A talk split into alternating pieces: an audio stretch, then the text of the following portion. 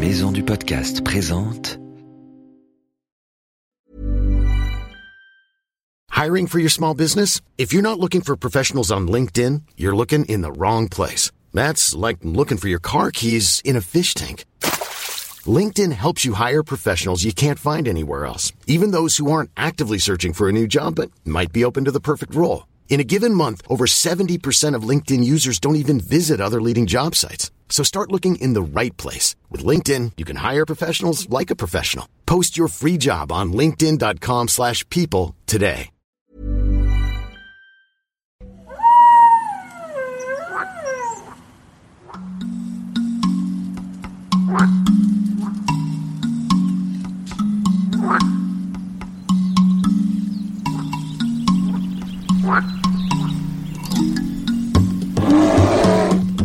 Wild, le podcast animalier. Je m'appelle Ambre, je suis reporter animalier et chaque semaine je vous emmène sur terre ou sur mer à la découverte de rencontres exceptionnelles. Partez avec nous à l'aventure sans sortir de chez vous. Fermez les yeux, c'est parti.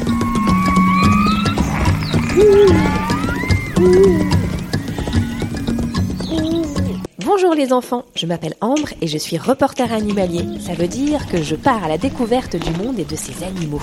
Aujourd'hui, j'ai décidé de me transformer en maîtresse pour te faire des cours de découverte du monde tout en restant chez toi. Ça te dit?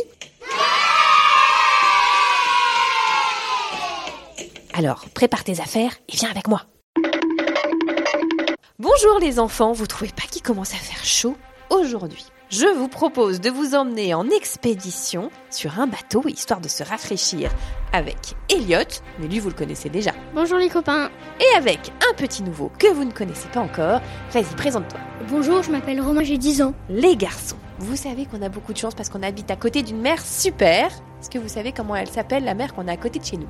La mer Méditerranée. Oui, c'est ça, la mer Méditerranée, bravo. Est-ce que vous savez quels sont les pays qui sont bordés par la mer Méditerranée? Parce qu'il n'y a pas que la France. hein. Regardez, on va sortir notre fameux Globe qui grince. le globe qui grince.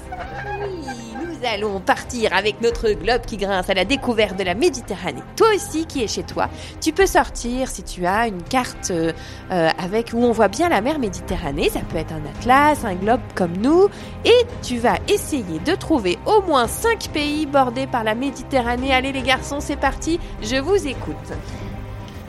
Alors, Italie, Espagne, oui, euh, bah France. France, ça en fait déjà 3. Le Maroc. Le Maroc, très bien. Et là, là, qu'est-ce que c'est là? Euh, là, il y a l'Égypte et ça, c'est. ouais, Oui, donc, absolument. Elle est super. On en a cité plein. Par exemple, l'Algérie, la Tunisie, l'Italie, l'Espagne. Ça, c'est Romain qui nous l'a dit. La Corse. Bon, la Corse, c'est en France. Il y a la Libye. Il y a plein de pays qui sont bordés par la Méditerranée. Aujourd'hui, les garçons, je vous propose de vous emmener en Méditerranée et on va partir à la recherche du plus gros animal marin en Méditerranée. À votre avis, c'est quoi? La Baleine. la baleine. Est-ce que vous savez qu'on a des baleines juste à côté de chez nous? Ouais. T'en as déjà vu ou pas? Alors, allez, on t'emmène avec nous, Romain, si tu veux. Alors, on va essayer de trouver les baleines. On va partir avec une équipe de scientifiques qui va nous aider à les trouver. Ok, les garçons Ouais. Allez, c'est parti. Tu crois qu'on va réussir à en voir? Bah, je suis sûre. Il nous faut de la chance quand même. hein. Bah oui, mais euh, sinon ce serait vraiment, vraiment, vraiment la poisse. Bon, allez, on croise les doigts. J'ai l'impression qu'on va voir plein de choses. Déjà, ça commence bien. Voilà les enfants, nous sommes à bord d'un bateau avec une équipe scientifique du GSEM. GSEM ça veut dire Groupe d'études des cétacés en Méditerranée. Tu sais ce que c'est un cétacé? C'est un mammifère aquatique. On estime qu'il en existe 80 espèces. Écoute bien quel est le premier animal que l'on va apercevoir depuis notre bateau. Note-le sur ton cahier et note aussi sa particularité. Alors la première observation qu'on vient de faire, c'est pas une observation euh, dans l'eau, c'est une observation dans l'air. Voilà, c'est ça. Tu fais quoi alors? Euh, on a observé euh, depuis le début, il y a le puffin de, il y a puffin, il y a le coin, le puffin de Scopoli, là, ce sont les plus heures les oiseaux, et tout à l'heure, il est passé ben, assez loin du bateau, un fou de bassan. Alors le puffin, c'est un animal assez euh, extraordinaire. On entendait qu'il se déplace surtout par vent euh, fort. En fait, c'est un oiseau vraiment de, de haute mer, hein, donc euh, il passe sa vie euh, en vol. Il ne se va sur terre que pour se reproduire. Donc euh, il craint pas du tout les tempêtes, au contraire. Et c'est un peu comme le, c'est notre petit albatros. Nous, nous sommes à la recherche du grand rorcal. Après la baleine bleue, c'est le deuxième plus grand animal qui vit sur la planète. Tu imagines, toi Il fait environ 20 mètres. On le trouve dans tous les océans, ainsi qu'en mer Méditerranée. Et il a une grande longévité. On estime qu'il vit probablement une centaine d'années. Écoute bien ce que va nous expliquer un des guides du GSM avec qui nous sommes partis. Note sur ton cahier combien il y en a chez nous et quelle attitude il faut avoir si on en croise un. En Méditerranée, il y, a, il y, a, deux bassins. Il y a le bassin oriental et le bassin occidental. Donc c'est le nôtre, le bassin occidental, et on estime qu'il y a probablement aux alentours de 3000 rorquals. Mais il y a, euh, ce qu'il faut savoir, c'est qu'il n'y a pratiquement pas d'échange avec l'Atlantique. C'est-à-dire que ces animaux-là ne franchissent pas ou exceptionnellement le détroit de Gibraltar. C'est quoi la bonne attitude à avoir quand on croise une baleine? Ben, la, consigne, c'est que si on en voit, on a envie de les voir. Et ce qu'il faut, c'est respecter la charte de bonne conduite que, par exemple, découverte du vivant applique. C'est-à-dire ne pas chercher à leur foncer dessus. Il m'est arrivé de voir des gens en zodiaque qui, qui allaient droit dessus. Donc ça, c'est vraiment pas une, une bonne idée. Si la baleine vient près de nous, il n'y a aucun danger mais garder une distance raisonnable d'au moins 100 ou 200 mètres, ça paraît raisonnable. Et d'autre part, si on veut les approcher à ces distances-là, ne jamais les approcher par l'arrière, mais toujours les approcher un peu latéralement en biais, ça sera beaucoup mieux. À votre avis, les garçons, comment est-ce qu'on fait pour repérer une baleine de loin? Romain, est-ce que tu as une idée? Euh, Non, mais les... euh, on, on essaye de capter des sons. On peut essayer de capter des sons, ouais, c'est vrai, parce que les baleines, ça chante. Oui, ça, ça émet des. Ouais, alors pas tout à fait des... comme ça, mais ça fait des euh, des, euh, des ultrasons. Et s'il y a une proie, et ben ça rebondit sur la proie et ça revient sur la baleine. Du coup, elle sait s'il y a une proie devant. Ok, on peut essayer d'écouter ça, mais nous, ça va pas être très pratique parce qu'on n'a pas d'appareil pour écouter euh, les ultrasons. Comment est-ce qu'on peut faire avec ses yeux pour repérer une baleine Je de sais, loin On plonge. On peut plonger, ouais. Euh, on regarde la mer et on voit s'il y a un souffle ou une vague. Et absolument. voilà, exactement. Alors, observez bien, scrutez l'horizon, on va voir si on tombe sur un souffle. Alors les souffleurs en fait ne crachent pas de l'eau hein, quand ils remontent à la surface. Ils expirent l'air qui est dans leurs évents, narines. Et c'est l'eau qui est sur leur peau à la surface qui en fait fait ce, ce petit geyser. Sauf que quand la mer est d'huile, qu'elle est très propre comme on l'a, ça, ça remue à peine, mais il y a très peu d'eau sur le corps, c'est que les, les souffles sont très peu visibles.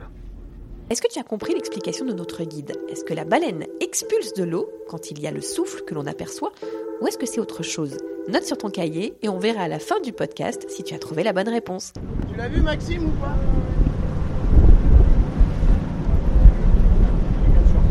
Il était à droite là-bas en surface. Mais en surface, il y a quelque chose. Une distance Voilà, donc on l'a vu à nouveau dans Ouais, le il était loin. on va aller droit devant, on a vu pas de souffle. Qu'est-ce que vous avez vu exactement? Soit un cachalot, soit un rorcal. C'était un souffle. Euh, on a vu un souffle en premier et après on a juste vu le reflet en surface. euh, Donc on est sur la bonne piste. on, est en, on est en bonne voie. C'est la déception. On croyait pouvoir enfin apercevoir notre première baleine, mais au moment d'arriver sur place, elle n'était plus là. On s'est fait semer. On va dire que c'est assez difficile à, à repérer. Ça peut- comme euh, Maxime l'expliquait, ça peut nager très très vite. Donc euh, le temps d'arriver sur zone, elle a très bien pu faire euh, plusieurs centaines de mètres et replonger. Donc euh, on retente notre chance. On reprend la navigation et très vite, une bonne surprise nous attend. On aperçoit au loin un souffle. On s'approche, un dos qui plonge. Est-ce que cette fois-ci nous allons voir notre première baleine? Suspense. En fait, on attend qu'elle qu'elle refasse surface. Là, là, apparemment, c'est un rorcal, donc euh, il fait des sondes entre 5 et 15 minutes. Donc là, voilà, on, on attend le, le souffle pour, euh, pour pouvoir l'approcher euh, en toute sécurité. Alors, ce qui est difficile, c'est qu'on l'a vu apparaître, mais on ne sait pas où est-ce qu'il va réapparaître. Ouais, c'est ça. Bon, après, euh, il ressort à peu près dans la même zone, donc euh, ça va. On va- On va le retrouver. Pression, hein. On sait qu'il y en a une, mais où elle est Et il nous est déjà arrivé de ne pas les retrouver. Donc vraiment ouvrir grand les yeux, le moindre petit souffle, petit dos. Et oui, ils plongent. Alors, ils plongent, il faut qu'ils remontent, mais ils sont capables de plonger longtemps. Et aussi, quand ils remontent, d'être assez discrets, d'autant que la mer est très belle aujourd'hui. Plus personne n'ose parler. C'est le silence total pour retrouver le cachalot.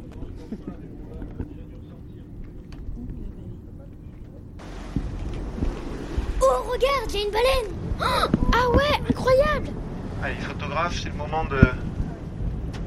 D'immortaliser le moment.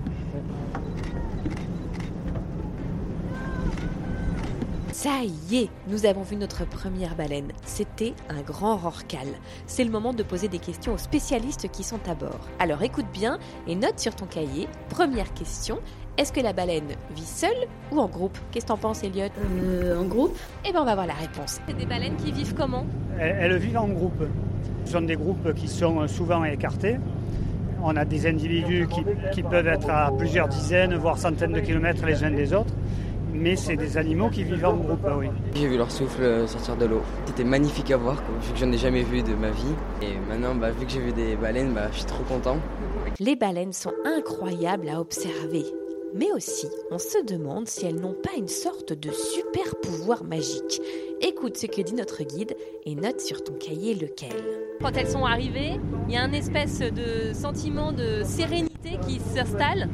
Oui, alors ça, bon, on- il faut se méfier. Si on veut rester scientifique, il faut faire attention de ne pas faire trop d'anthropomorphisme.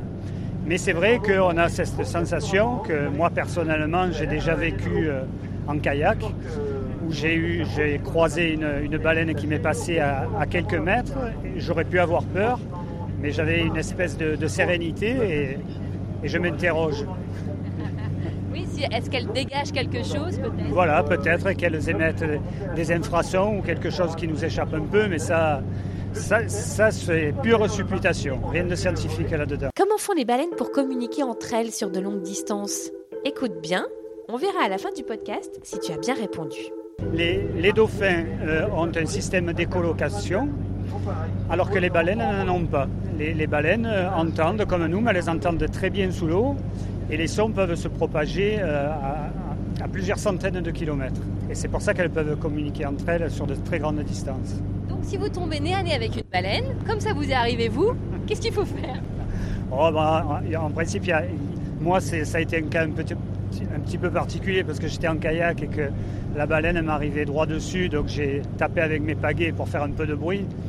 Mais je pense qu'en général, quand même, elles doivent, elles doivent nous repérer. Comment faire pour que les ferries, les gros bateaux, ne perturbent pas la circulation des baleines? T'as une idée toi? Allez, on va écouter ce que dit notre guide. Note-le sur ton cahier.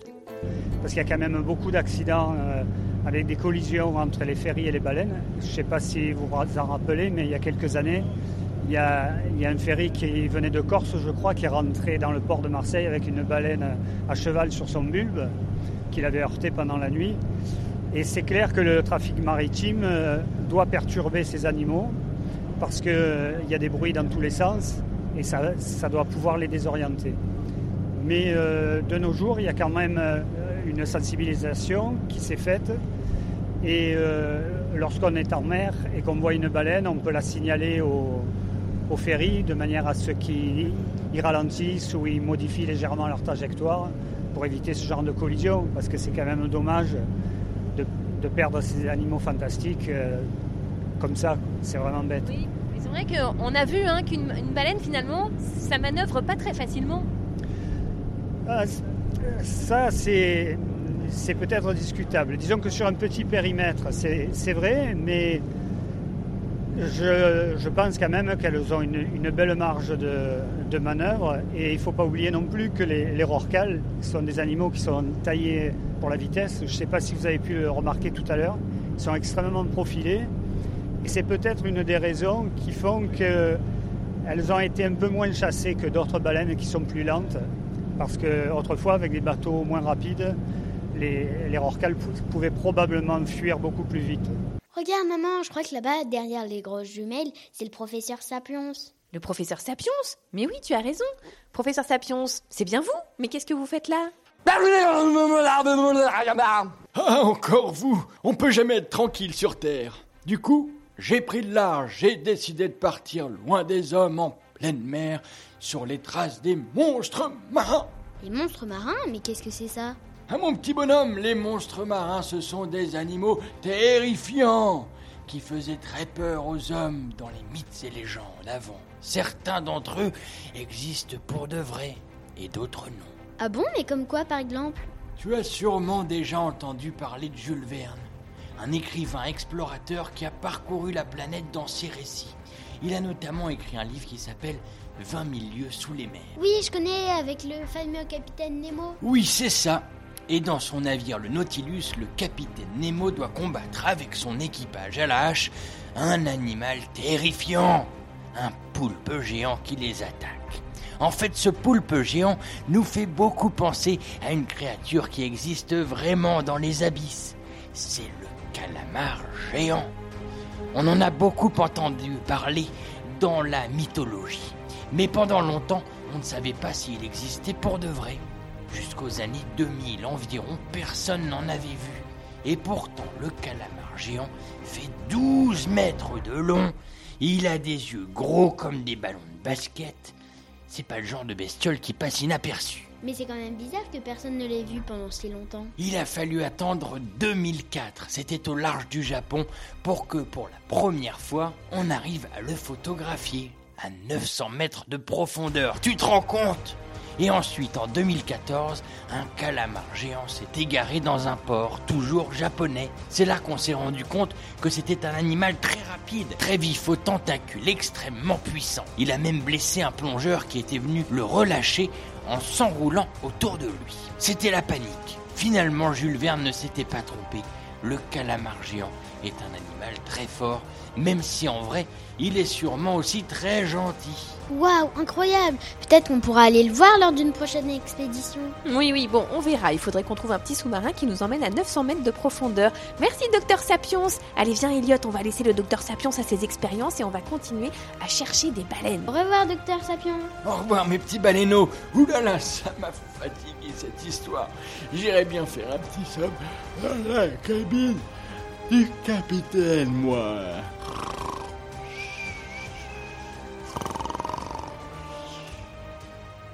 Est-ce que vous avez une idée de la vitesse à laquelle peut aller une baleine Allez au pif. 10 km 20 30 30 Allez, on va écouter la réponse de notre guide. Notez-la sur votre cahier et écoutez, vous risquez d'être surpris, les enfants. Alors, elles peuvent faire des pointes à 50 km/h.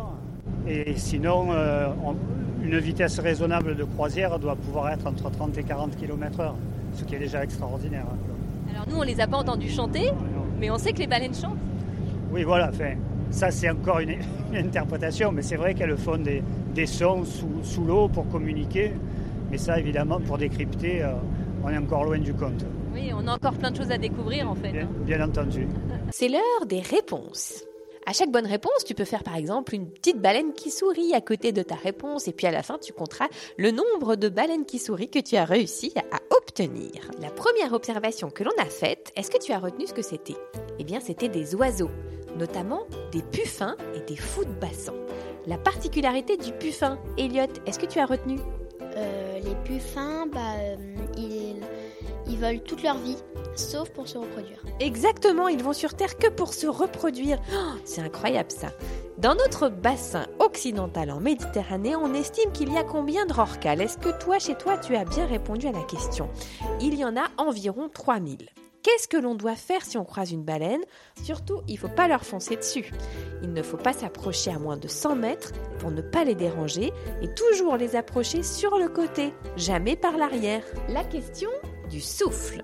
As-tu compris comment il se formait? Alors Elliot, est-ce que le souffle, c'est de l'eau que rejette la baleine? Euh, non, Elle rejette quoi? De l'air. Elle rejette de l'air. La baleine, elle a de l'eau sur son dos, forcément, puisqu'elle est tout le temps dans l'eau.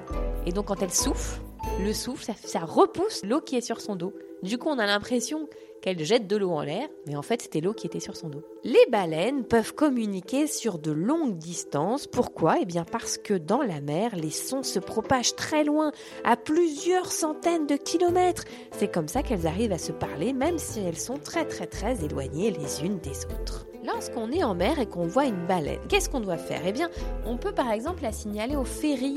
Comme ça, ils font attention sur leur route. Ils évitent de lui couper la route et comme ça, ils ne rentrent pas dans les baleines.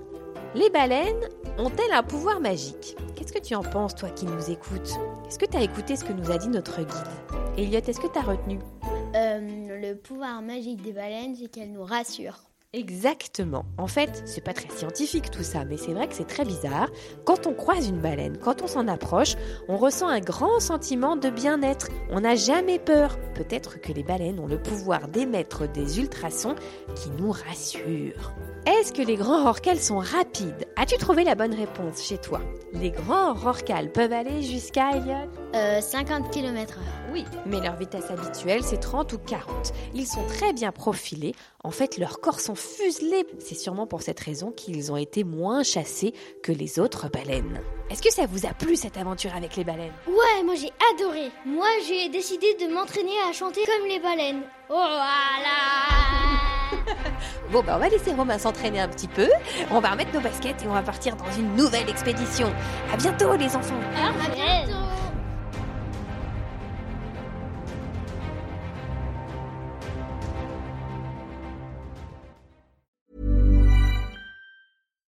When you make decisions for your company, you look for the no-brainers. And if you have a lot of mailing to do, stamps.com is the ultimate no-brainer. It streamlines your processes to make your business more efficient, which makes you less busy.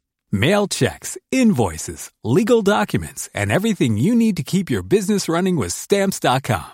Seamlessly connect with every major marketplace and shopping cart. Schedule package pickups and see your cheapest and fastest shipping options from different carriers with rates up to 89% off USPS and UPS rates. And with the stamps.com mobile app, you can take care of mailing and shipping wherever you are. Make the same no-brainer decision as over 1 million other businesses with stamps.com. Sign up with code program for a 4-week trial plus free postage and a free digital scale. No long-term commitments or contracts. That's stamps.com. Code program.